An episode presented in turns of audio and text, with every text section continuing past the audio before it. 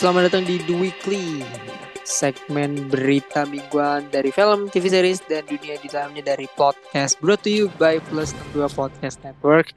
Welcome back guys, setelah kita absen hampir sebulan lah ya. Betul, uh, betul. Karena rekan saya, Naradipa Akbar uh, sedang stag struggle ya Dengan statusnya sebagai mahasiswa tingkat akhir. Dan dengan absennya Nara, gue memanfaatkan hal tersebut untuk libur rekaman juga. Jadi podcast ini um, libur dulu kemarin. Ya kita anggap aja sebagai summer break ya bahasanya. Tapi we're back, we're back uh, dengan episode langsung berita ya karena banyak sekali film-film yang akan kita bahas di episode-episode mendatang. Uh, di edisi The Weekly edisi kali ini kita akan memfollow up ya tentang episode The Weekly yang terakhir. Jadi terakhir itu kita bahas tentang writer strike kan. Dan film yang belum kita bahas sampai saat ini yaitu The Little Mermaid. Uh, kita akan memfollow up dengan kasus yang sebenarnya 11-12 lah. Dengan The Weekly yang edisi terakhir boleh kalian dengerin kalau lewat kalau dengerinnya lewat Spotify dan di mana pun kalian dengerin platform podcastnya. Uh, karena episode 11-12 kita mengembalikan kembali oknum yang juga membahas uh, hal yang serupa di The Weekly kemarin ya ada seperti biasa dari Rizky Fauzan. What's up, man? Yo, halo, halo, halo. Thanks sudah di-invite lagi ke weekly lagi. Ya, udah Yes. gitu aja. Ya, weekly yang tidak weekly ya beritanya. Monthly Iya. aja lah namanya, The Monthly aja nanti gua ganti. Karena rekamannya empat pekan sekali. Tapi uh, ada gue Nara dan Nojan di sini. Uh, kita sebelum rekaman ini sempat berdiskusi sedikit tentang topik yang akan kita bawakan. Jadi hari ini kita akan bawa tentang uh, aksi ya kali bahasanya yang sedang terjadi akhir-akhir ini di kancah skena perhollywoodan ya. Yaitu adalah sebuah kalau yang kemarin kita bahas tentang writer strike, ini ada lagi uh, actor strike ya bahasanya. Jadi ada Screen Actors Guild atau SAG. Ini kayak ini gak sih Jan kayak semacam uh, serikat aktor gitu ya gak sih? Uh, Atau iya, gue Bet- betul, iya betul, kayak gitu betul, ya. betul.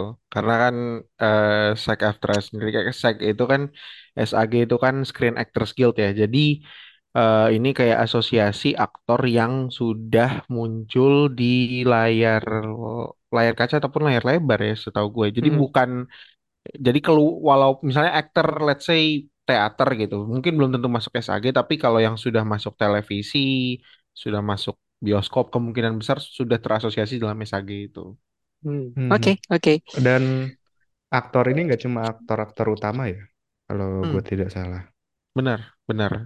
termasuk Eh, figuran-figuran. Kebanyakan justru bukan aktor-aktor utama sih maksudnya ya ada beberapa Hmm. notable name ya yang hadir dalam aksi mogok inilah. Tapi ya kebanyakan memang bukan aktor-aktor yang jadi utamanya lah. Walaupun ada berita katanya Dwayne Johnson aka The Rock itu eh, melakukan sebuah donasi kali ya kepada eh Zac Aftra ini kalau si gue kalau salah guys, tapi ini gue dapat dari Twitter. Mudah-mudahan gak hoax ya. Jadi dia kayak donasi berapa sekian juta dolar gitu loh. Eh, dan kata orang ini adalah aksi terbaiknya dia setelah eh, sejak Black Adam. Tapi eh SAG AFTRA, SAG itu SAG Screen Actors Guild, AFTRA itu adalah American Federation of Television and Radio Artists. Jadi ya federasi untuk eh, pelaku eh, yang bermain di televisi dan radio, basically. SAG AFTRA ini melakukan mogok besar-besaran karena tidak dicapainya persetujuan dengan industri Hollywood ya studio-studio besar bahkan eh, di mana seharusnya persetujuan atau agreement ini disepakati pada 12 Juli. Persetujuan ini tuh meliputi beberapa aspek ya di mana dalam aksi mogok ini para aktor aktris meminta adanya peningkatan dari sisi kompensasi dan keuntungan hingga value mereka dari kontribusi terhadap berkembangnya streaming services yang di sekali lagi The Weekly sebelumnya kita bahas writer strike udah juga kita bahas sih soal uh, kehadiran streaming service dan bagaimana hal ini akan berimpact kepada uh, keberlangsungan pekerjaan kayak writers dan di sini adalah actors. Hampir seluruh produksi film dan series di Hollywood tertunda karena adanya aksi mogok ini. Uh, jadi ya cukup berdampak ya karena ini kan juga frontliner ya eh, aktor kalau misalnya kemarin kita ngomong writers with all due respect eh, masih bisa jalan karena ya mungkin eh, tidak bersinggungan dengan apa yang tampil di depan kita. Nah, ini adalah aktor dan aktris dan banyak sekali eh, film upcoming movie ya yang akan tayang di per 30 hari ke depan ini eh, terhambat dari sisi eh, promosi eh, dari sisi kayak premier dan segala macam itu terhambat gitu. Bahkan ada eh, pemerannya Blue Beetle tuh dia nggak akan melakukan promosi atau apa pun dari filmnya ya. Jadi kayak keluar aja trailer bahkan trailernya terakhir itu tiga menit. Kata orang-orang ini udah nunjukin semua filmnya sih kayaknya. Em, gue izin lempar dulu ke Ojan ya. Eh, what is the difference between strike yang sebelumnya, eh, writer strike dan actor strike, ataukah ini semacam eh, aksi lanjutan dari writer strike kemarin ya? Gue bisa bilang bahkan ya gue setuju sama yang statement kedua ya. Ini gue bisa bilang adalah lanjutan dari eh, strike pertama. Yang pertama itu kan writer strike kita udah bahas di episode sebelumnya di mana ini menuntut kompensasi yang lebih wajar untuk pekerja-pekerja eh, pekerja buruh ya apa sih bahasanya? Ya pekerja sosial lah ya. Eh, karena kan ya penulis di eh, maksudnya penulis di industri film itu hitungannya kan kayak pekerjaan yang eh ya social worker lah jatuhnya. Dan Yep. eh actors di sini mereka kenapa kenapa eh, mutusin untuk ngelanjutin ini? Karena memang eh, ketidak apa ketidakadilan dalam payment ini sebenarnya related sama yang dialamin sama writer strike.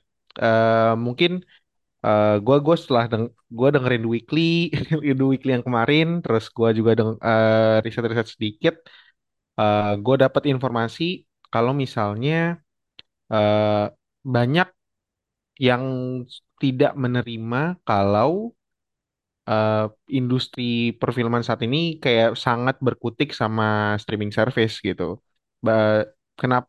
Gue mungkin bisa kasih contoh kayak televisi zaman dulu gitu, di compare sama eh, streaming zaman sekarang. Televisi zaman dulu dengan 20 dengan 20-an episode, mungkin lu tahu lah ya CW, Yoi. ABC yang kayak gitu-gitu. 24 ya. Yes, bahkan sampai 24 per season.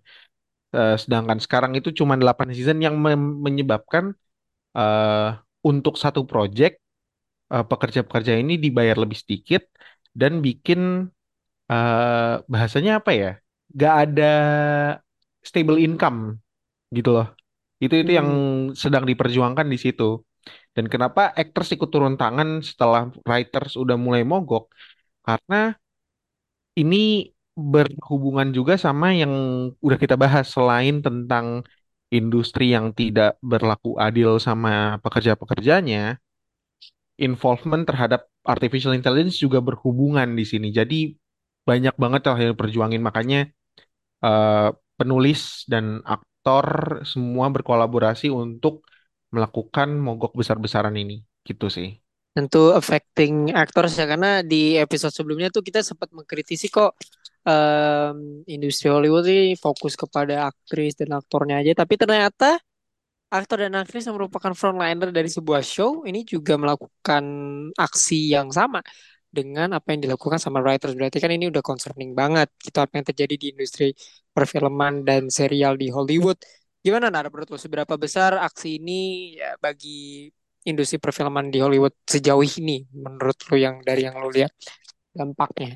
Oh, dampak. Kalau dampak sih menurut gue besar banget ya. Karena ketika apa namanya mogok kerjaan yang dilakukan, semua trailer keluar tuh, semua trailer, semua promosi film tuh benar-benar, oh ini dihabisin aja nih. Karena ya untuk antisipasi itu kan.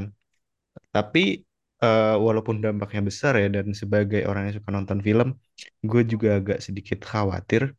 Tapi entah kenapa gue mendukung aja sih dengan hal-hal kayak gini karena emang nggak cuma di film ya, banyak banget pekerjaan-pekerjaan tuh nggak dibayar dengan fair gitu. Padahal ketiadaannya mereka tuh benar-benar penting banget gitu. Bahkan gue berpikir in some case Indonesia juga perlu melakukan ini gitu. Walaupun mungkin nanti case-nya bukan soal bayaran, tapi mungkin soal ketimpangan kuasa. Even Jepang pun harus melakukan karena lu tahu studio kayak apa tuh parah men kesehatan pekerjaannya. Jadi Iya.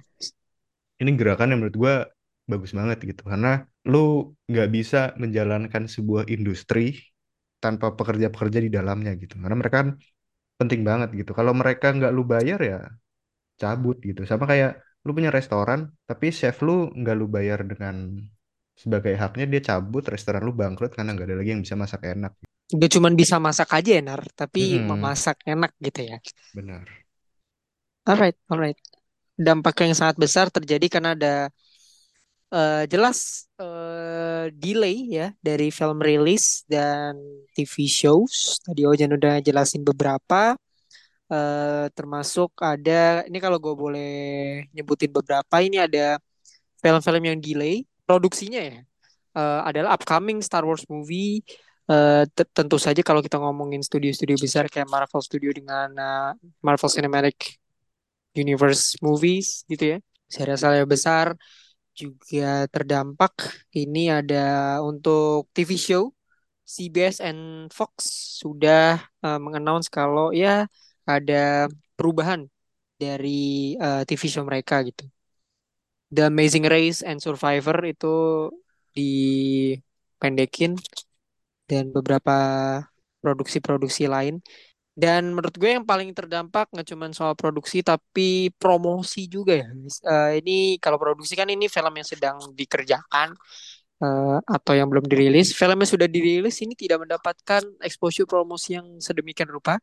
Eh, tiga film besar di bulan ini Oppenheimer, Barbie, dan eh, Mission Impossible Dead Reckoning Part 1 ini nggak ada biasanya itu ada film tuh ada premier khususnya guys eh, di beberapa negara gitu. Eh, Oppenheimer ini tidak melakukan eh, premier di London kalau gue tidak salah. Eh, bahkan beberapa aktornya yang dihuni sama aktor-aktor kelas atas, ya ini berusaha untuk memberikan pesan-pesan terkait.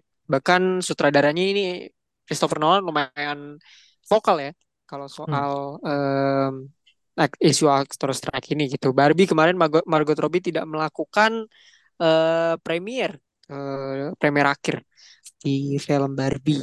Tom Cruise juga gitu. Jadi eh ini juga sangat berdampak sekali kepada eh, promosi ya, premier dan segala macam. Lalu tidak ada promotional interviews juga. Biasanya kalau film-film gitu kan film-film besar, upcoming TV series yang akan hadir itu selalu ada promotional interviews. Ini tidak ada sama sekali. So, dan ini berarti almost all actors do this atau kayak ada maksudnya kayak mereka apakah terpaksa melakukan ini atau memang mereka udah in- yang udah lu baca kayak mereka udah in agreement to not doing all this stuff gitu.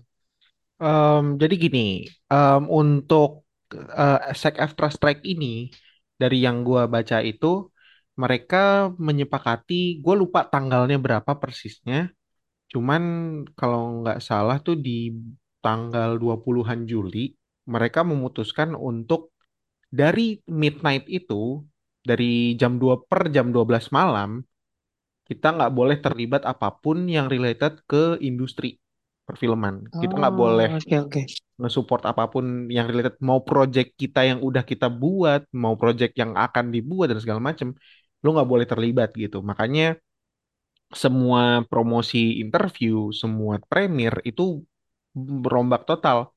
Tadi gue pengen revisi sedikit, Ray, soal Oppenheimer. Oppenheimer sempat premier, Oh aktornya sempat ya. sempat datang, tapi bener-bener ini juga si Universal, Nolan dan semua juga kayak kejar-kejaran sama deadline-nya si SAG-AFTRA ini. Jadi mereka itu kayak detik-detik terakhir sebelum strike gitu loh. Jadi setelah setelah mereka premier, red carpet, jalan, premiernya selesai, next day-nya dia nggak ngapa-ngapain lagi untuk promosi filmnya.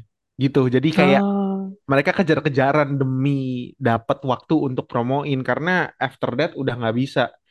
Dan untuk menjawab pertanyaan apakah semua harus begini, gue baca kalau misalnya ada ada syarat-syarat tertentu yang harus dipenuhin untuk eh, bahasanya appeal ya, kayak appeal untuk bantu promo, bantu kerja dan segala macem. Eh, dari beberapa oknum, dari beberapa aktor, dari beberapa pihak yang sudah melakukan appeal, salah satunya yang cukup menarik, eh, sa- salah satunya yang cukup vokal soal appeal untuk memohon-mohon untuk bisa promosi film itu Tom Cruise. Karena Tom Cruise nih kan bener-bener jadi kayak Ya. wajahnya Hollywood saat ini kan ya. Karena, to- karena Top Gun Maverick, Mission Impossible, dia kayak bisa dibilang the last Hollywood actor gak sih? Jadi kayak wajah Hollywood tuh dia gitu. Kayak terakhir kali lu nonton film yang lu datang karena aktor tuh biasanya Tom Cruise. Jadi ketika SAG-AFTRA strike ini terjadi, ketika film Tom Cruise ini tayang, Tom Cruise bener-bener kayak paling memohon-mohon untuk appeal. Nah, gua nggak tahu sampai saat ini ada update lebih lanjut mengenai appeal ini diterima atau enggak, tapi salah satu yang cukup vokal tentang appeal ini ada dari Tom Cruise. Terus dari sisi lain ada juga yang eh, dan nggak cuman aktor yang bisa appeal, studio juga bisa appeal. Dan salah satu yang beritanya udah cukup, yang udah udah gua dengar saat ini yang udah confirm, studio A24, mungkin kalau Ray sama Mhm. Nara Yap. tahu, mereka udah appeal dan memenuhi demand-demandnya apa fair payment dan segala macam semua yang dituntut sama SAG-AFTRA dan WGA tuntut A24 sudah komen sama permintaan tersebut jadi mereka ngasih appeal untuk ngelanjutin tahap produksi jadi sampai saat ini eh, untuk appeal yang yang baru confirm tuh baru studio A24 dan Tom Cruise masih on progress selain itu bener-bener kayak apa aktor udah sepakat karena ini mereka terafiliasi ya. Jadi no contact, no support, no anything karena harus stand together. Kalau misalnya keluar ya strike ini nggak nggak ngefek ap- apa-apa gitu loh. Kalau misalnya masih main-main. Jadi makanya itu kenapa aktor-aktor yang sudah terlibat di sini sangat menganggap ini sebagai hal yang serius gitu. Hmm. Oke, oke. Eh, there is so many notable names, actor, actresses yang komen ya soal ini. Ada Jessica Chastain, ada Mark Ruffalo, ada Matt Damon, George Clooney. Semuanya berada dalam satu suara ya untuk memperjuangkan em, hak-hak yang seharusnya didapatkan sama aktor dan aktris di industri perfilman ini gitu. Eh, salah satu yang cukup ini sih Jessica Chastain ya dia bilang eh, beberapa studio refuse to make a fair deal eh, untuk television, theatrical, and streaming work. Tapi dia bilang SAG-AFTRA is now on strike and we will not back down. Eh, Mark Ruffalo ngomong kalau eh, industri ini telah membuat sebuah kerajaan dari para billionaires dan para frontliner dari industri ini bilang kalau aktor situ udah nggak punya value dan segala macam. Sebelum gua gua kenara lagi, eh tadi Ojan sempat bahas soal AI gitu ya. Di Writer's kita udah ngomong ya soal peran eh, potensi peran artificial intelligence eh, dalam hal menginvasi pekerjaan-pekerjaan manusia di industri perfilman gitu. Untuk aktor sendiri, what is the problem between aktor dengan AI gitu kayak apa masalah yang terjadi sehingga AI itu kembali dibawa-bawa gitu. Kalau writers mungkin di episode sebelumnya kita udah mengerti lah kayak gimana. Kalau AI, apakah nanti si AI ini bisa aja men-take over eh, pekerjaan aktor dan segala macamnya? What's your take, man? Oh gua, oke. Untuk AI sendiri dari yang gua riset juga, aktor ini dapat gue banyak aktor yang bilang, gue lupa spesifiknya siapa kalau salah Salma Hayek yang bilang kalau mereka diminta untuk eh, tanda tangan untuk menjual their likeness seharga murah lah kalau nggak salah underpaid likeness untuk digunakan sebagai produk AI buat buat deepfake. Jadi Oh, seandainya, jadi jadi not not fully, nggak akan aktornya Mhm. kayak oh gue pakai muka lu tapi yang lain enggak. Cuman ini kan baik lagi sama kasusnya sama writer strike di mana kar- eh, crunch time apa durasi kerja, durasi konten, durasi semuanya itu diperkecil jadi eh, kemungkinan bekerja makin sedikit. Aktor itu kan kerja kan di tahap produksi tertentu, ya kan? Mhm. Bayangin kalau misalnya, bayangin kalau misalnya mereka kerja, terus let's say ada reshoot yang perlu dilakukan, terus mereka yang harusnya on set physically bisa digantikan sama muka, bisa digantikan sama AI, bisa digantikan sama hal-hal kayak gitu. Itu kan artinya udah mulai inhumane kan. Jadi kayak Mhm, itu yang yang sedang diperjuangkan di situnya. Kayak eh, bagaimana ini industri-industri banyak banget yang udah kayak sepakat kalau misalnya AI is the future, their likeness itu apa jadi ketika orang tanda ta- tanda tangan kontrak bukan cuma talent their talent yang diminta tapi their face as a data. Itu yang dianggap agak inhumane.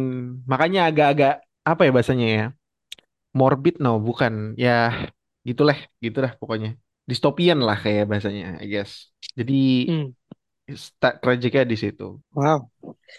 Bayangin ya Robert Downey Jr. nggak em, acting tapi mukanya di deepfake gitu. The Flash Hmm. has done it sih tapi oke. Em, ke Nara gitu. What's your take now on the issue tentang AI juga tadi? Eh, kalau soal AI, sebenarnya pada awalnya gue kayak mikir, hmm, kayaknya tetap tetap nggak akan bisa digantikan, maksudnya ya. Kayak pekerjaan manusia dengan AI itu tetap gak bisa. Gue tetap berpegang teguh pada itu.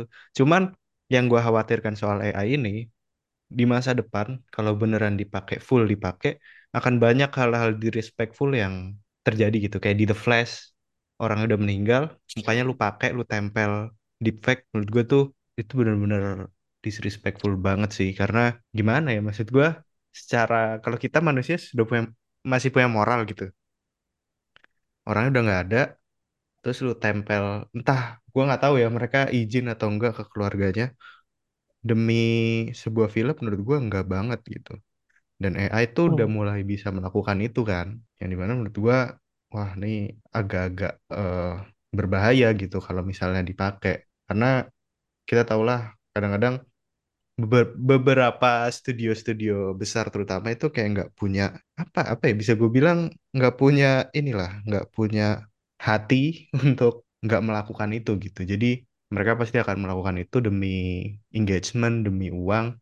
Itu sih yang menurut gua perlu diperhatiin dari bahayanya si AI ini gitu karena lu bisa lo dengan sembarangan pakai muka orang kayak anggaplah misalnya si aktor kayak Ojan tadi bilang nggak bisa datang atau memang nggak mau untuk ada di situ tiba-tiba mukanya dipasang pakai AI menurut gua jahat gitu. Hak-hak kita sebagai manusia nanti kan bisa dilucuti gitu dengan AI itu. Uh, eh, dampak yang sangat besar. Ya, gue rasa wajar sih uh, actor strike ini terjadi ya setelah hal-hal yang kita omongin dan dia mungkin buat teman-teman juga boleh melakukan research gitu. Karena eh bisa berbahaya kalau aktor tuh cuma nerima duit dan pulang aja gitu harus ada hal-hal yang tentunya eh, dibicarakan sama petinggi-petinggi di situ yang di mana actor strike ini kan terjadi karena tidak ada kesepakatan yang jelas antara mungkin em, asosiasi dari aktor dan para em, pemangku kebijakan kepentingan gitu ya para pemangku, pemangku kepentingan di Hollywood Studio sana. Ini juga meliputi em, ya Disney, Netflix dan segala macam yang menyebabkan hal ini terjadi gitu. So eh dari strike tersebut ya para member dari SAG-AFTRA itu will not able tidak bisa untuk melakukan tour, personal appearance, interviews, convention, fan expo, festival, event-event kayak Comic Con kemarin itu sepi banget ya. Hmm, Kayaknya mm-mm. the the Comic Con paling sepi sejak era pandemi deh. Maksudnya kalau kita kesampingin yang sempat batal ya. Terus premiere, screenings, panels, award shows ini makanya eh, Emmy Awards itu yang dikhususkan untuk para em, pelaku atau aktor-aktor series dan segala macam ya. Award-award untuk series itu diundur walaupun nominasinya udah keluar ya.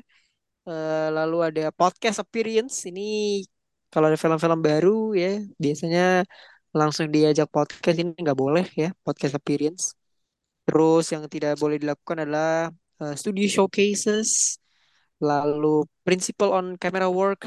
Dalam hal ini adalah ya acting, singing, dancing, performing stunt dan lain-lain.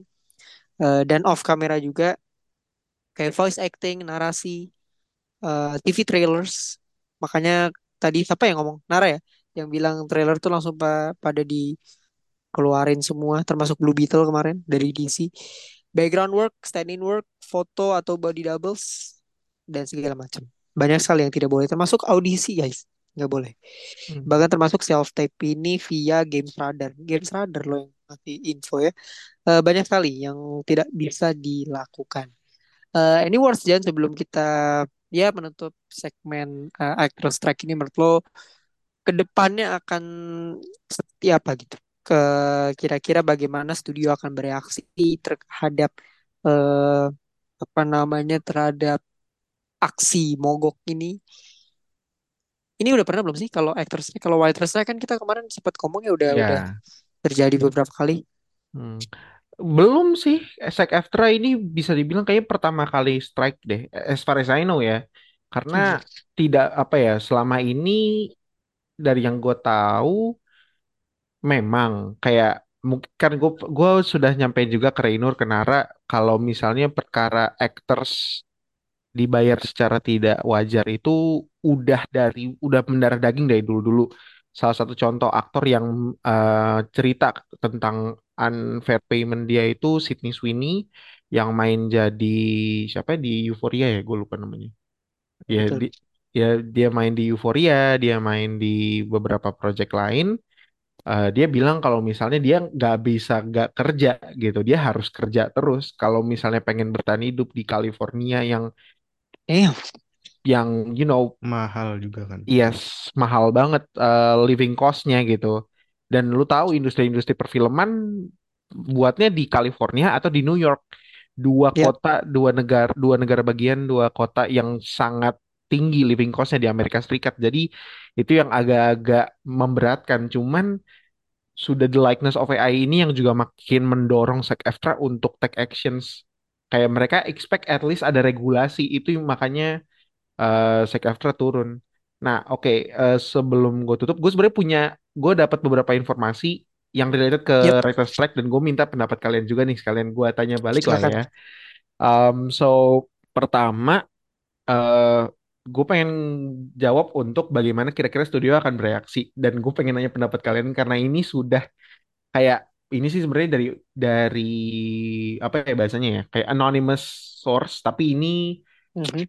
udah dari multiple source gitu. Tapi ini enggak. Jadi basically kayak ada orang dalam or something yang memberitakan bahwa studio-studio seperti terutama Disney, Disney, Warner Brothers, Netflix bilang kalau mereka tidak akan ngelakuin apa pun sama writer strike ini dan actor strike ini. Waduh, Mereka bakal diem aja, nungguin mereka capek, nungguin mereka jobless, nungguin mereka hopeless, sampai mereka yang minta kerjaan balik. Nah, gue pengen nanya pendapat kalian sama eh, reaksi studio ini gimana? Mungkin dari Nara dulu deh, kalau menurut lo gimana nih kayak gini? Loh, bukannya itu selalu terjadi ya di negara kita ini? Eh, Contohnya udah banyak gitu. Maksudnya ketika hal-hal ini udah terjadi, in some case ya nanti akan ada, gua nggak tahu harapan gue semoga tidak terjadi. Ya tinggal kuat-kuatan antara ekonomi aktor dengan ekonomi studio gitu. Studio bangkrut karena nggak bisa bikin film, atau aktor yang bangkrut karena nggak punya pekerjaan dan cari duit gitu. Karena kan mungkin kalau misalnya beberapa dari pendengar berpikir bahwa aktor kan duitnya banyak gini-gini, kan nggak semua aktor gitu ya. Ada beberapa aktor yang mungkin berasal dari keluarga kurang mampu, jadi mereka harus menghidupi keluarganya. Nah, ketika udah keras-kerasan kayak gini, ini bahaya sih. Maksud gua, lu juga nggak bisa cuma aktor aja gitu. Sebagai kita sebagai konsumen sebenarnya juga bisa mengambil langkah sih. Emang kadang apa ya, studio-studio besar ini arogan gitu ya, merasa dirinya tuh dewa gitu tuh, nggak bisa disentuh. ngeri. Iya kan, merasa bahwa Tuan-tuan kecil. Benar-benar kayak raja-raja kecil di negara kita ini, Hmm, di mana betul betul. merasa bahwa semua orang butuh gua gitu. Itu terjadi di berbagai macam industri loh sebenarnya. Mungkin agak melebar dikit karena industri-industri yang merasa bahwa mereka yang dibutuhkan, kayak misalnya maskapai, eh, industri pangan, mereka merasa bahwa orang butuh gua gitu. Jadi lu jangan protes, adanya cuma gua. Lu harus ngikut apa kata gua. Nah itu yang menurut gua, oh ini jahat juga gitu. Karena kan lu nggak bisa menjalankan industri tanpa keduanya kedua pihak gitu, studio dan juga pekerja di dalamnya. Jadi mungkin ketika studio-studio besar sudah ngomong seperti itu, menurut gue ini udah jadi keras-kerasan antara aktor dan juga studio sih. Tapi menurut gue apa salahnya gitu lu ngasih bayaran lebih kepada pekerja-pekerja? Kayaknya untung studio juga gede loh. Maksud gue, lu bikin film mediocre bisa dapat one billion. Kenapa Contoh. contoh? Nggak perlu lah gue sebut Ya, iya. ribut lagi. Iya? Iya kan lu gila, Hmm. lu keluar 200 juta misal. Lu dapat one billion tuh untung lu berapa?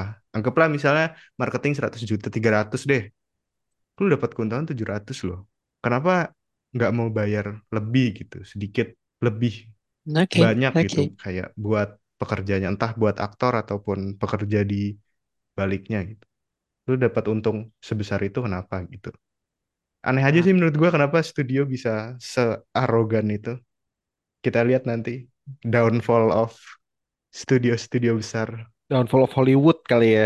Oh The ya end of mungkin it all lah. ya. Karena kayaknya di negara lain nggak not apply the same thing ya.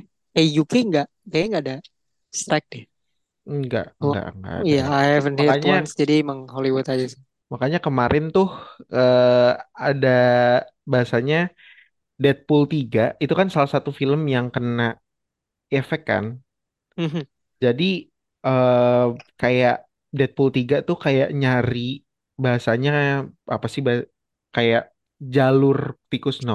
Kayak inilah loophole. Mereka nyari loophole gimana caranya bisa lanjut syuting. Jadi mereka syutingnya outside of US gitu. Di Vancouver, di UK. Karena itu kan nggak berlaku syarat-syarat gitu. Jadi nggak perlu ada writers di studio nggak di set nggak masalah. Jadi gitulah. Mhm. Oke, Em, oke. sama oke gu- eh, tadi kan Reina eh, Nara udah ngomongin soal reaksi sama studio. Ini eh, last Hmm. kayaknya sebelum kita lompat ke lain. Nah, di gue pengen nanya pendapat Rainer di sini. Jadi kita udah bahas writers dari WGA ya, Writers Guild Iya. Association sama SAG, eh, bagaimana mereka ngel- ngelakuin strike. Nah, ini gue juga ini mungkin maaf ya gue ngebawa topik negatif, tapi ini agak important karena gue lihat banyak banget di sosial media orang-orang yang sangat dumbfounded, yang sangat terbutakan sama hal ini, yang bilang, wah, writers lagi strike, actor lagi strike nih, jalur buat gua masuk, Oh, hai, hai, gue lihat tuh videonya. ya kan? Lo tahu ya? mak- maksud maksud I, I haven't Oke, heard oke. of. Jadi banyak am- amateurs, orang-orang yang pengen masuk ke industri, melihat writer strike and screen Ah. actor strike ini sebagai opportunity untuk masuk ke industri. Dan itu banyak banget yang menganggap kalau ini hal yang sangat disrespectful. Lu akan di Waduh. jadi, wah, jadi, jadi bahan cacian masyarakat. Dan gue pengen nanya aja nih, your ya kayak pendapat lu setelah dengar kalau ternyata dari sisi ini banyak yang menganggap ini sisi pos ini adalah hal yang positif ngebuka pintu buat orang-orang baru kayak I don't know itu agak lucu dan sedih juga gitu tapi gue pengen nanya menurut lu gimana Eh ya, selalu ada ruang untuk para oportunis di sini ya. Eh ya, maksud gue ada aja orang kayak gitu. Tapi di satu sisi ya mungkin mereka adalah bagian di mana ya mencari keuntungan aja Jan. Sama kayak gue kalau jumping ke pendapat Nara tadi ya soal para bisnismen di luar sana yang ya yang mereka yang memegang industri ya karena ini pada akhirnya it's all about business sih. Gue rasa ya para oportunis ini mencari oh ini lagi eh, apa namanya lagi strike begini kita masuk aja nih untuk eh, ngambil pekerjaan untuk kita gitu ya. Menurut gue gue di di di sisi ini ketawa tapi di sisi lain kayak understandable aja gitu ya. Karena kan mereka juga bukan tadi kan lu bilang amatir ya berarti mereka bukanlah anggota dari SAG Aftra ini. Jadi nggak masalah juga kalau mereka mau melakukan hal ini gitu. Justru ya soal masalah balik ke kuat-kuatan tadi ini bakal jadi tantangan sih untuk para aktor yang tergabung dalam SAG Aftra ini. Kalau kita ngomong SAG Aftra ya. Ini jadi tantangan untuk mereka untuk memperlihatkan komitmen aja sih. Karena gue melihat, yes, aktor-aktor besar berbicara, tapi banyak juga aktor-aktor besar yang no comment aja kan. Jadi Mhm. eh, ini sebenarnya masalah-masalah yang sudah terjadi gitu. Soal kuat-kuatan gue agak kurang setuju karena di sini leverage-nya tuh sebenarnya nggak ada di aktor juga gitu. Mereka nggak punya keuntungan untuk main kuat-kuatan sama studios they have names tapi pada akhirnya ya they probably need the studios gitu. Gue rasa kuat-kuatan tapi dalam artian mereka harus memaksa em, ya kuat-kuatan tapi mereka harus memaksa studio untuk ya talking again about the the the things yang udah kita bahas tentang keuntungan dan segala macam terutama untuk dari segi AI gitu. Karena menurut gue gini aja kayak studio tuh don't give a fuck juga sih pada akhirnya mereka don't give a fuck juga. Jadi menurut gue kalau studio mau kuat-kuatan mereka juga bisa gitu. Karena kan Nara bilang tadi kayak lu punya budget sekian, kenapa lu nggak eh, ngasih aktor misalnya kayak nambah 30 juta dan lain-lain. Menurut gue malah ya they're doing a bad business sih kalau kayak gitu ya. Karena kan justru lu mencari keuntungan sebesar-besar ini. Gue dari sudut pandang yang agak ini ya, yang agak-agak realistis aja.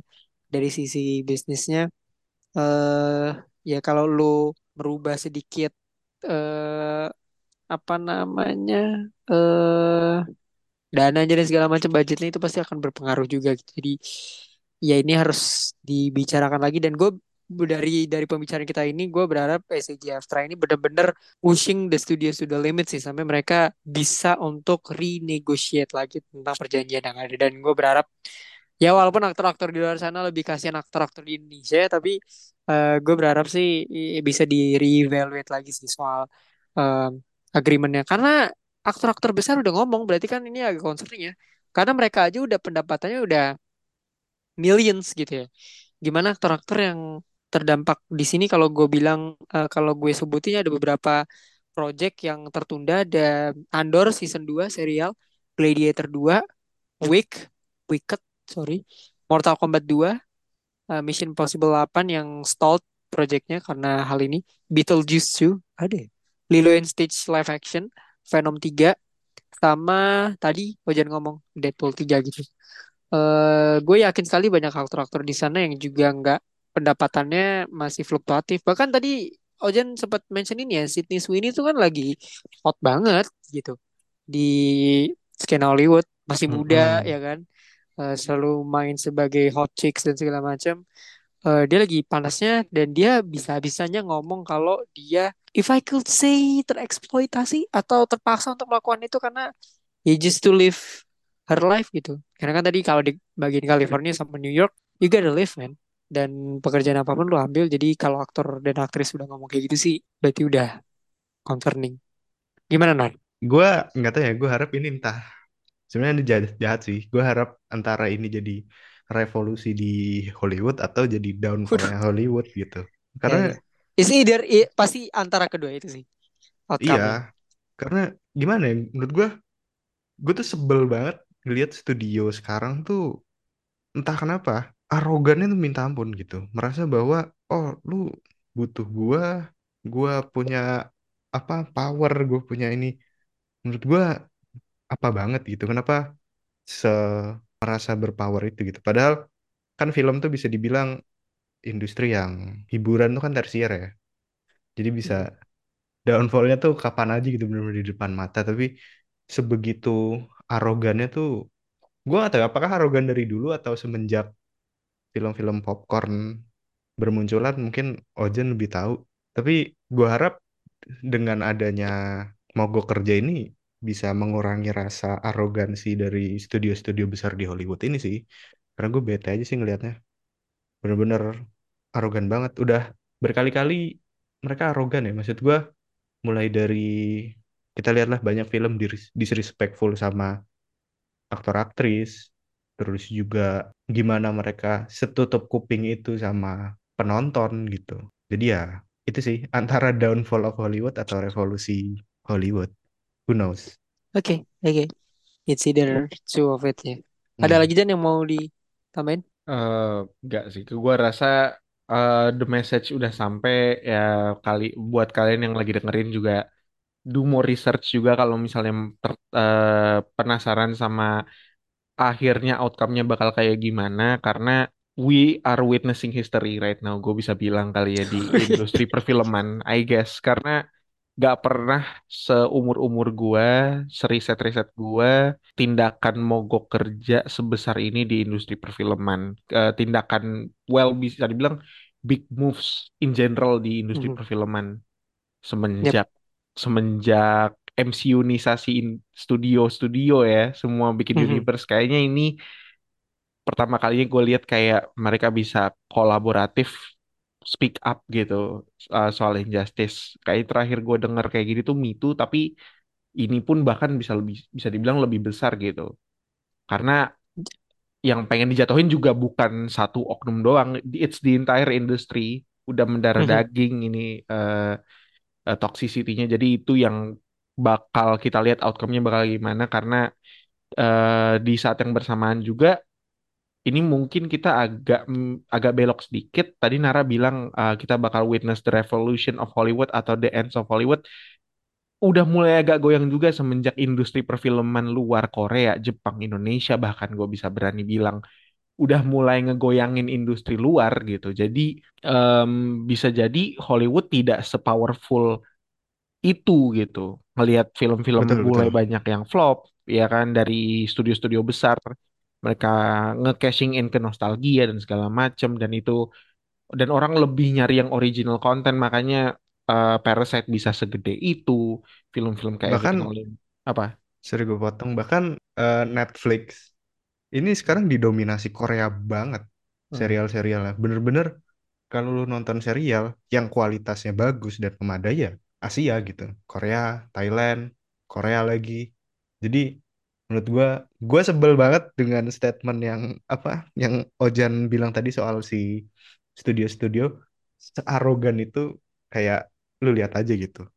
Ini akan karena feeling gua akan berbalik gitu, kayak industri mungkin gue bisa bilang industri teknologi mungkin yang dulu orientasinya mungkin ke Amerika, Eropa, sekarang mostly dikuasai eh, Asia, Cina, Jepang, Taiwan, eh, dan lain-lain. Jadi kita lihat sih ke depannya.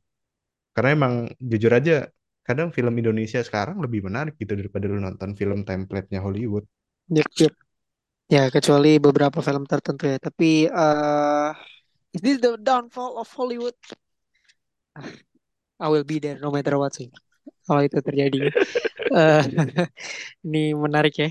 Kalau ini terjadi karena ya we tired with those Oscars dengan film-film Hollywood dan segala macam ya film-film Hollywood yang udah em, main-main cameos cameo cameo cameo tua dan multiverse jadi kayak I'm waiting for that ya. Kita butuh film-film yang lebih berkualitas juga. Dan kalau ngomongin diversity, mungkin eh, kita juga butuh negara-negara lain untuk memperlihatkan kemampuannya. Pertanyaan terakhir, kau Jan deh. Writers udah, actors ongoing ya kan. Hmm. Selanjutnya apakah sutradara akan playing a part di sini? Oh, em, kalau ngelihat ini sih ya, gue sih, gue kan kan udah jelas lah writer sama actors punya logical reasoning untuk stand up sama hal ini. Gue belum melihat alasan kan ada Directors Guild ada, cuman gue belum melihat alasan yang solid di mana directors bisa digantikan. Jadi mungkin belum ada momen untuk director speak up soal unequal payment, soal uh, digantikan AI, soal ketidakstabilan pekerjaan mereka gitu. Karena pada akhirnya kayaknya tuh em, yang dari di antara di antara pekerja-pekerja film industri bisa dibilang yang kerjanya paling fix tuh sampai saat ini mungkin sut- sutradara ya. Kalau ngelihat Hmm. writers yang diambil asal ngambil aja bisa terus kayak oh bisa digantikan robot dan segala macem. Aktor yang kayak tadi gue bilang eh, banyak yang dibayar gak adil, banyak yang main audisi dan segala macem. Sutradara kayaknya yang saat ini bisa dibilang pekerjaan paling aman di industri perfilman secara income, stable income dan segala macam. Kalau misalnya udah di higher ups ya, mungkin kalau up and coming pas baru-baru bikin mungkin mereka bakal keluar-keluar soal unequal payment. Cuman kayaknya makanya mungkin saat-saat ini yang cuman bisa promosi paling sutradara aja gitu. Jadi I'm not sure sutradara punya alasan yang cukup logis untuk melakukan strike unless beberapa tahun ke depan ada ada kasus serupa di mana penulis bisa digantikan, ak eh, aktor gitu, ya baru sutradara turun tangan gitu sih. Oke, By the way, a safe place. harusnya editor MAPA ikut mogok kerja sih kalau gua. Mana kemarin ada berita mau bikin anime baru, jadi memang Oh mereka harus ya, mereka harus ikut nih, karena bahaya banget jam kerja mereka. Ntar beberapa bulan dikit, waduh udah anime lagi bang. Bang udah bang. Kasian banget. Mau apa nih? Udah dibombardir sama anime itu itu itu itu itu. Kualitasnya sih oke ya, tapi Kesehatan pekerja di dalamnya kan dipertaruhkan. iya. Gue sih masih quality over quantity sih, jadi kayak nggak perlu banyak-banyak lah ya. Gak usah jadi MCU MCU amat lah. Nah, berarti sutradara adalah tempat yang aman sejauh ini. Eh, tidak bisa diganggu gugat menurut Ojan. Gue sih berharap juga sama ya. Ya ke- karena kan banyak sutradara yang sebenarnya udah membuat film serupa nih. Terus karena ada beberapa permintaan-permintaan, jadinya filmnya harus disesuaikan dengan ah, eh, entah itu umur ya kan, entah itu penonton, demografinya. Jadi kayak kadang ada aja yang membuat tuntutan studio ya. betul tunt- tunt- tuntutan-tuntutan studio yang membuat eh, kreasi sutradara itu jadi eh, dipotong atau tidak sesuai yang diinginkan sebenarnya. Zack Snyder. Um, Baru mau bilang. let's iya makanya gue tahu lu mau ngomong itu kak. Uh, let's done with SAG After 2023 ada judulnya belum? Actor Strike. Uh, tadi ada beberapa film yang tertunda. Let's talk about these films. Uh, karena udah beberapa ada hal-hal menarik, tapi gue mau point out ke satu film aja ya. Itu adalah Deadpool 3. Uh, kalau yang selanjutnya selanjutnya yang lain-lain yang terdampak tadi tentunya akan kita bahas di episode reguler. Tapi Deadpool 3 ini terdampak walaupun telah membuat geger eh, per superheroan ya dengan kemunculan antara Deadpool dan Wolverine. Deadpool dengan kostum eh, bisa bilang 99% komik akuratnya dan Wolverine-nya Hugh Jackman benar-benar first look pertamanya. Sampai akhirnya muncul si Actor Strike itu. Jadi kita belum dapat info-info lebih lanjut. Tapi terakhir sih mereka ada di set yang menunjukkan tentang ada 20th Century Fox gitu gede banget. Gue tuh sebagai orang yang apa sih kalau fobia sama benda-benda besar itu gue kayak serem amat gitu tapi kayak 20th Century Fox ada di situ jatuh dan apa namanya hancur gitu ya entah kehancuran Fox mungkin Eh, let's talk about Deadpool 3 dengan kemunculan Wolverine dan Deadpool yang sebelum kita bahas. Eh, Nara, gimana Nara menurut lo Nara? Eh, Wolverine akhirnya Hugh Jackman setelah bertahun-tahun main jadi Wolverine baru di film orang lain dia bisa dapat eh, kostumnya Wolverine yang kuning ikonik itu. What do you think about the leak so far, the first look dengan Deadpool, Hugh Jackman sebagai Wolverine?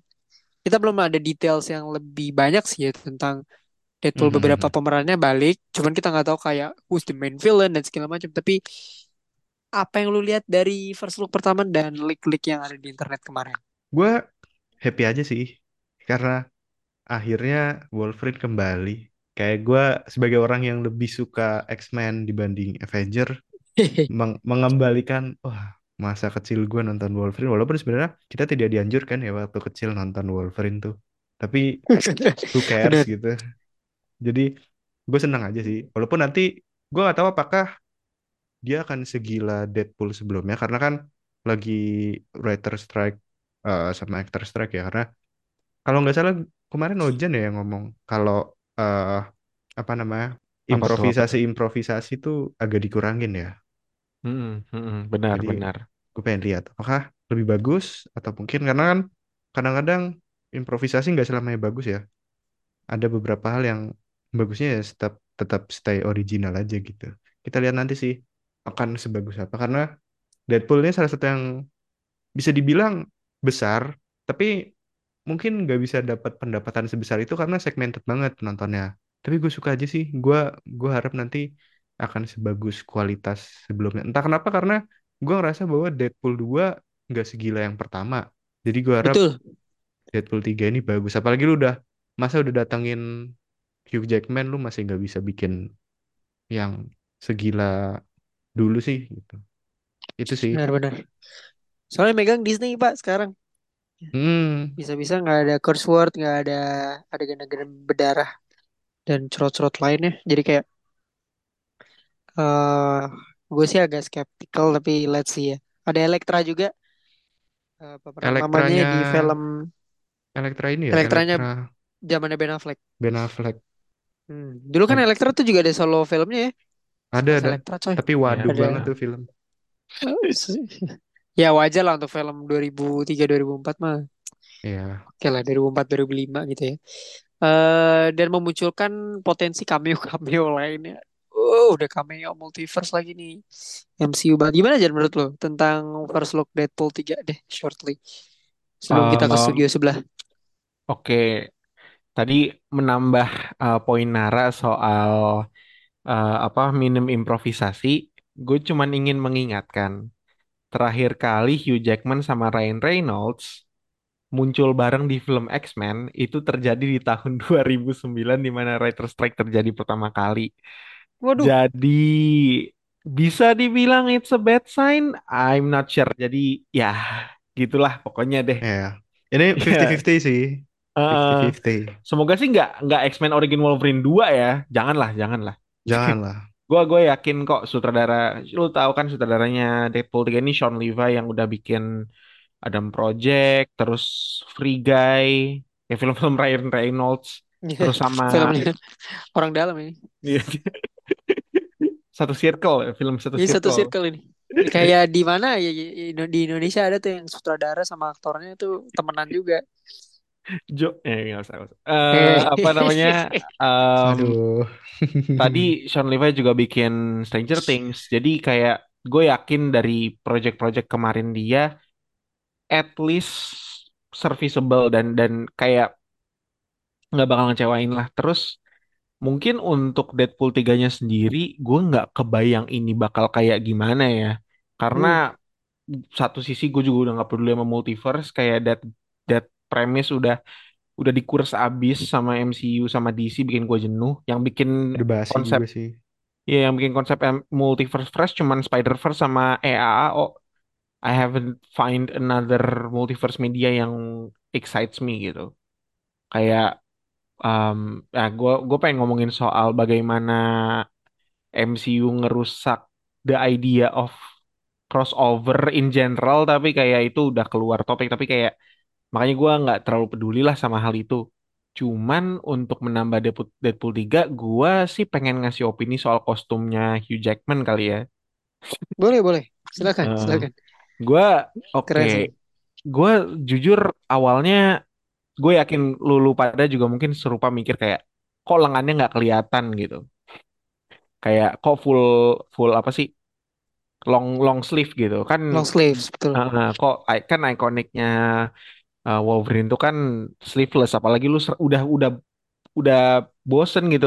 Bukan bosen sih udah sering lah ngelihat eh, Hugh Jackman gak pakai lengan gitu. Cuman pas gua denger alasan kenapa dia harus pakai full sleeve karena dia eh, karena waktu itu diinformasikan kalau misalnya Hugh Jackman itu eh, punya sensitive skin yang kalau misalnya terpapar matahari cukup lama bisa jadi kena skin cancer. Karena udah pernah hampir divonis cancer tapi alhamdulillahnya Hmm. Hugh Jackman masih survive dari hal itu. Makanya ketika dia harus don the yellow suit dia harus full full itu harus full body gitu. Ap- karena juga syutingnya ini kayaknya juga gue nggak pernah lihat seumur umur syuting film superhero sampai saat ini ya sekarang-sekarang syuting outdoor. Kayak I haven't seen that in a while. Makanya gue ngerasa set fotos itu walaupun agak kecewa gue kostumnya Wolverine kena spoiler dari set fotos ya kayaknya agak sedih gitu.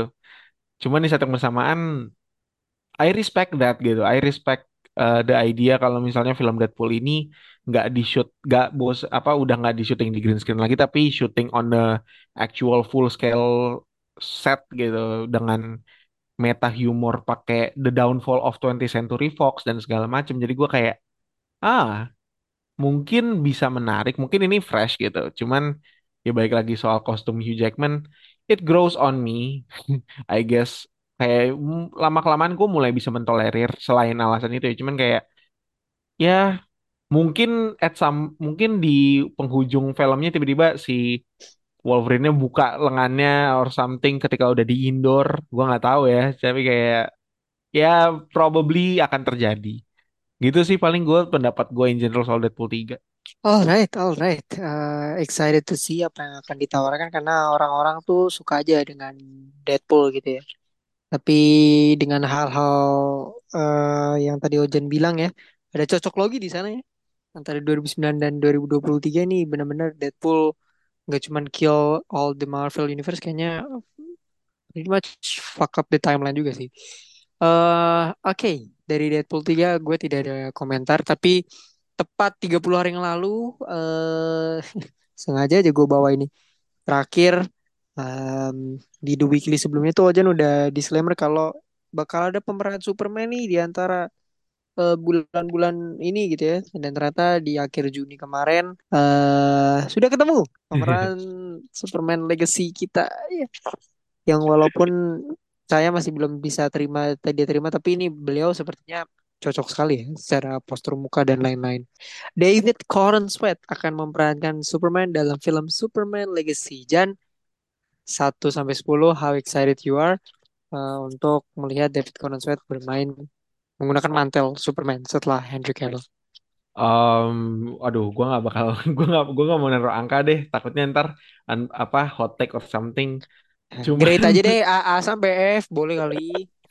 Oke, eh, simpelnya I'm excited lah sama David Corenswet karena apa segala segala aktor semua aktor yang mau memerankan jadi Superman gue akan nerima segala iterasi Superman. Kayak gue nonton Superman Lois gue nonton eh, bahkan kayak Smallville dan segala macam. Jadi gue kayak gue tidak se close minded itu sama aktor-aktor yang bakal jadi di Superman Legacy terutama David ini jadi Emang ada dibilang yang ap- Hah? close minded gitu emang ada? Ada yang close minded Oh, gitu ya? oh, oh, ada nggak ya? Waduh. yang tersinggung Ada sama joke di film Barbie ya? Oke, eh, Waduh, apa makin-makin. makin-makin nih. Nggak ada, nggak ada. Em, jadi ya gue, ih intinya sih gue cukup excited. Cuman apakah gue agak skeptis? Ada skept se- skepticism karena ya lagi-lagi David Corenswet per sekarang di casting belum physically built gitu. Tapi di saat yang bersamaan Henry Cavill pas di casting juga belum se Ya, muscle betul. muscular itu. Jadi kayak looking Butuh forward to lah. his transformation. Gue harap Hmm. transformasinya segila announcement siapa ya waktu itu yang main di Eternals. Lu inget gak sih? Kumail Nanjiani inget gak sih lu announcementnya? Oh iya iya. Oh Ya, ya, yang tiba-tiba dia berotot dari nerd India gitu. Terus kayak apa his announcement physicalnya langsung kayak viral dan segala macem. Gua ngebayangin news suit apa first first looknya David sebagai Superman bakal men, bakal dapat reaksi yang serupa sama Kumail Nanjiani jadi Eternals. Jadi kayak ya looking forward to his transformation I guess gitu. Oke. Dari lu gimana, Nar? gua ini berarti di directnya sama James Gunn ya? Yes. Iya, betul. Nah, itu gue penasaran tuh saudara mana lagi yang mau dibawa James Gunn. Oh, kan ada yang Oh ada nanti jadi ada Guy Oh ada iya Gardner. ada ya. Oh ada iya. ada Oh iya. Sahabat sahabat James kan itu aja juga kan. Sahabat kan itu Nepotisme. udah sa- sa- satu mah udah ada. Ntar tinggal Sean Gunn aja jadi Jimmy Olsen nih. Gila ini contoh terbaik nepotisme ya. Nepo baby ini emang.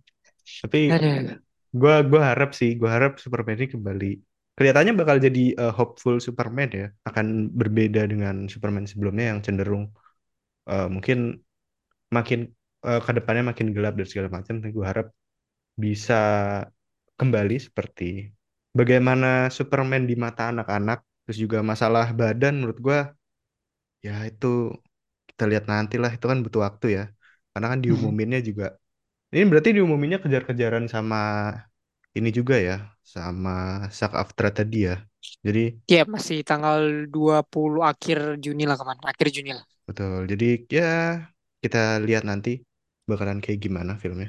Gua harap bagus, gua harap uh, kembali ke Superman yang hopeful. Masalah aktor tuh kadang kita nggak bisa ngeremehin di awal sih, karena lu lihat deh banyak aktor diremehin di awal, akhirnya bagus-bagus aja kayak si kayak kita lihat The Batman, kita lihat Joker, kita lihat banyak hal setelah diremehin bagus gitu. Jadi kita tunggu nanti hasilnya kayak gimana. Walau sebel ya James Gunn bawa-bawa relasinya lagi, tapi ya udahlah. Itu kan haknya juga. Eh, Iya benar sih. Cuman eh, udah istrinya nanti muncul lagi nih hardcore nih. Ya, hardcore ada lagi nih kayak. Green Lantern ya. Udah Green Lantern ini Guy Gardner pula yang akan dimainkan sama sahabat James Gunn yaitu Nathan Fillion. Eh, Nggak habis pikir ya. Tapi Superman sih katanya usia 30. Cuman kan kita nggak tahu ya.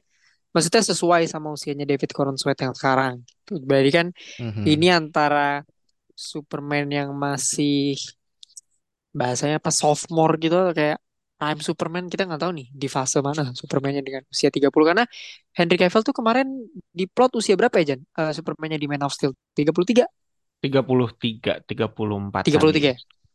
33 ah enggak sorry 33 exactly karena kata Hmm, orang-orang beberapa bilang Man of Steel nih eh, gambaran dari eh, Jesus Christ jadi nabi di usia uh, eh di salib di usia 33 gitu ya.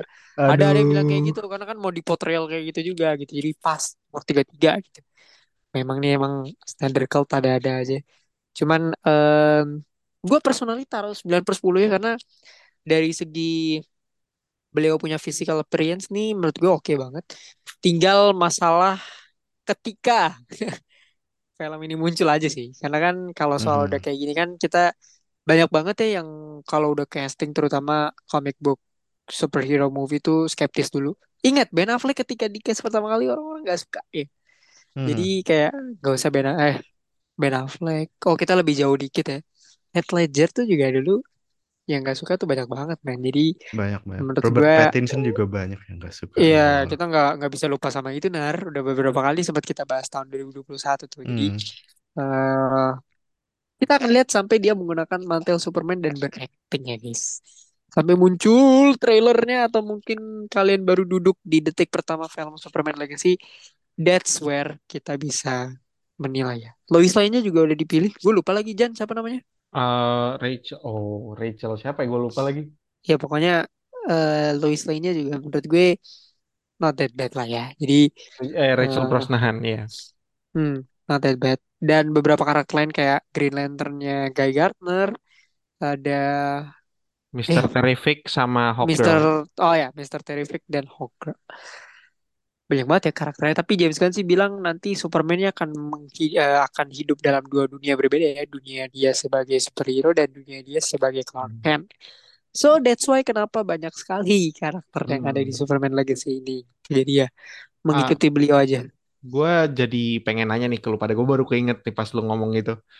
Em, bagaimana tanggapan kalian DCU dimulai dengan dunia di mana superhero udah exist. Compare ke DCEU yang di mana Dawn of Justice banget yang satu-satunya superhero. Canonly ya gue nggak tahu Black Adam ya gue gak, gak paham lah.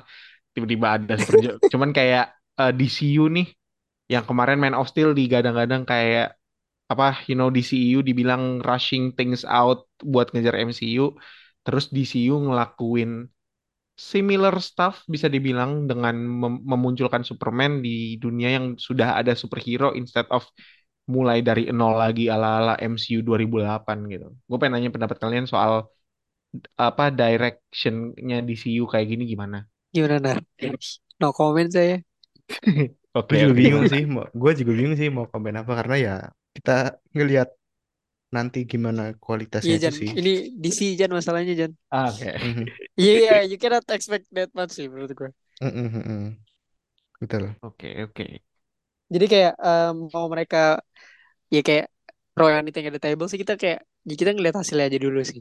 Soalnya kan kalau lu nanya gue gitu ya, 10 tahunan lalu tuh gue tidak menyangka akan secepat ini udah kelar gitu ya. Dan seberantakan ini gitu. Gue di masa muda gitu ya.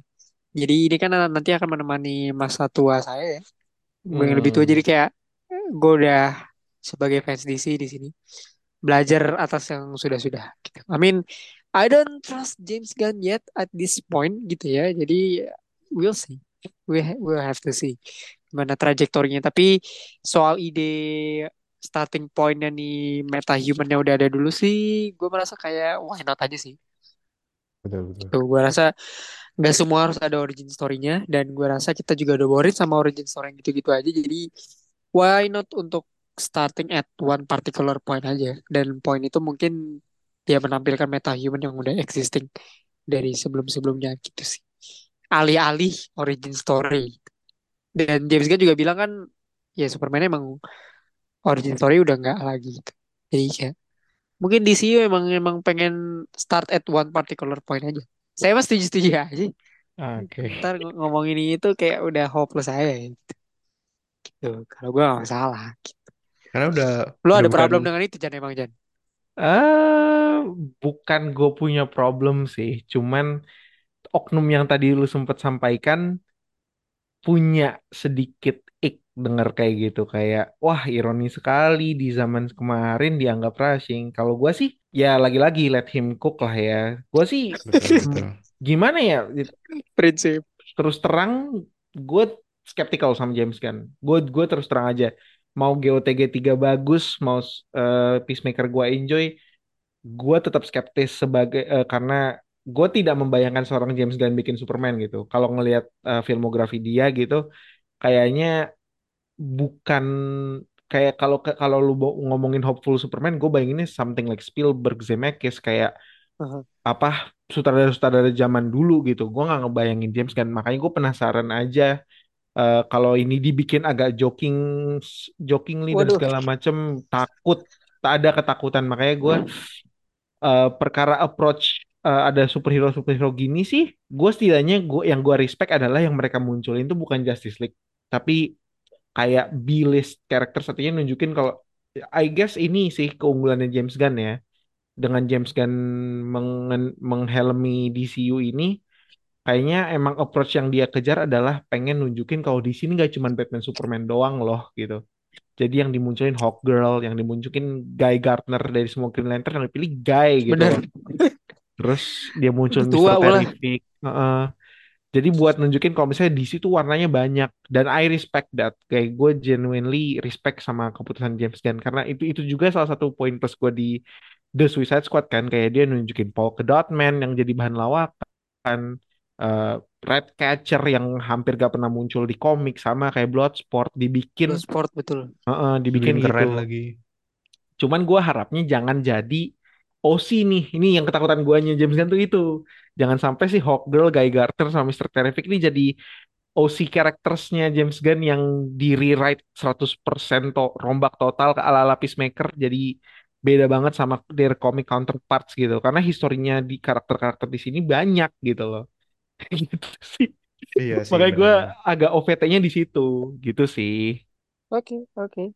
Kita lihat ya eh apa yang akan dimasang sama James Gunn di DCU ini. Tapi ya I guess that's it dari episode The Weekly yang terakhir rekaman bulan Mei bahkan. Jadi kayak eh we will back dengan some of the good news and bad news di Hmm. skena perfilman Hollywood dan tentu saja our next episode we'll talk about either film Barbie dan Oppenheimer. So gue Raffi Rainer bareng Naradi Pakber dan Rizky Fauzan. Terima kasih udah dengerin sampai menit ini. Jangan lupa untuk follow kita di mana pun lu dengerin podcast kita di Spotify, Apple, Google, and anywhere you listen to us. Dan follow Instagram kita di at podcast underscore ID to know more about our updates. See you guys in the next episode. Enjoy the actor strike and cheers. See you.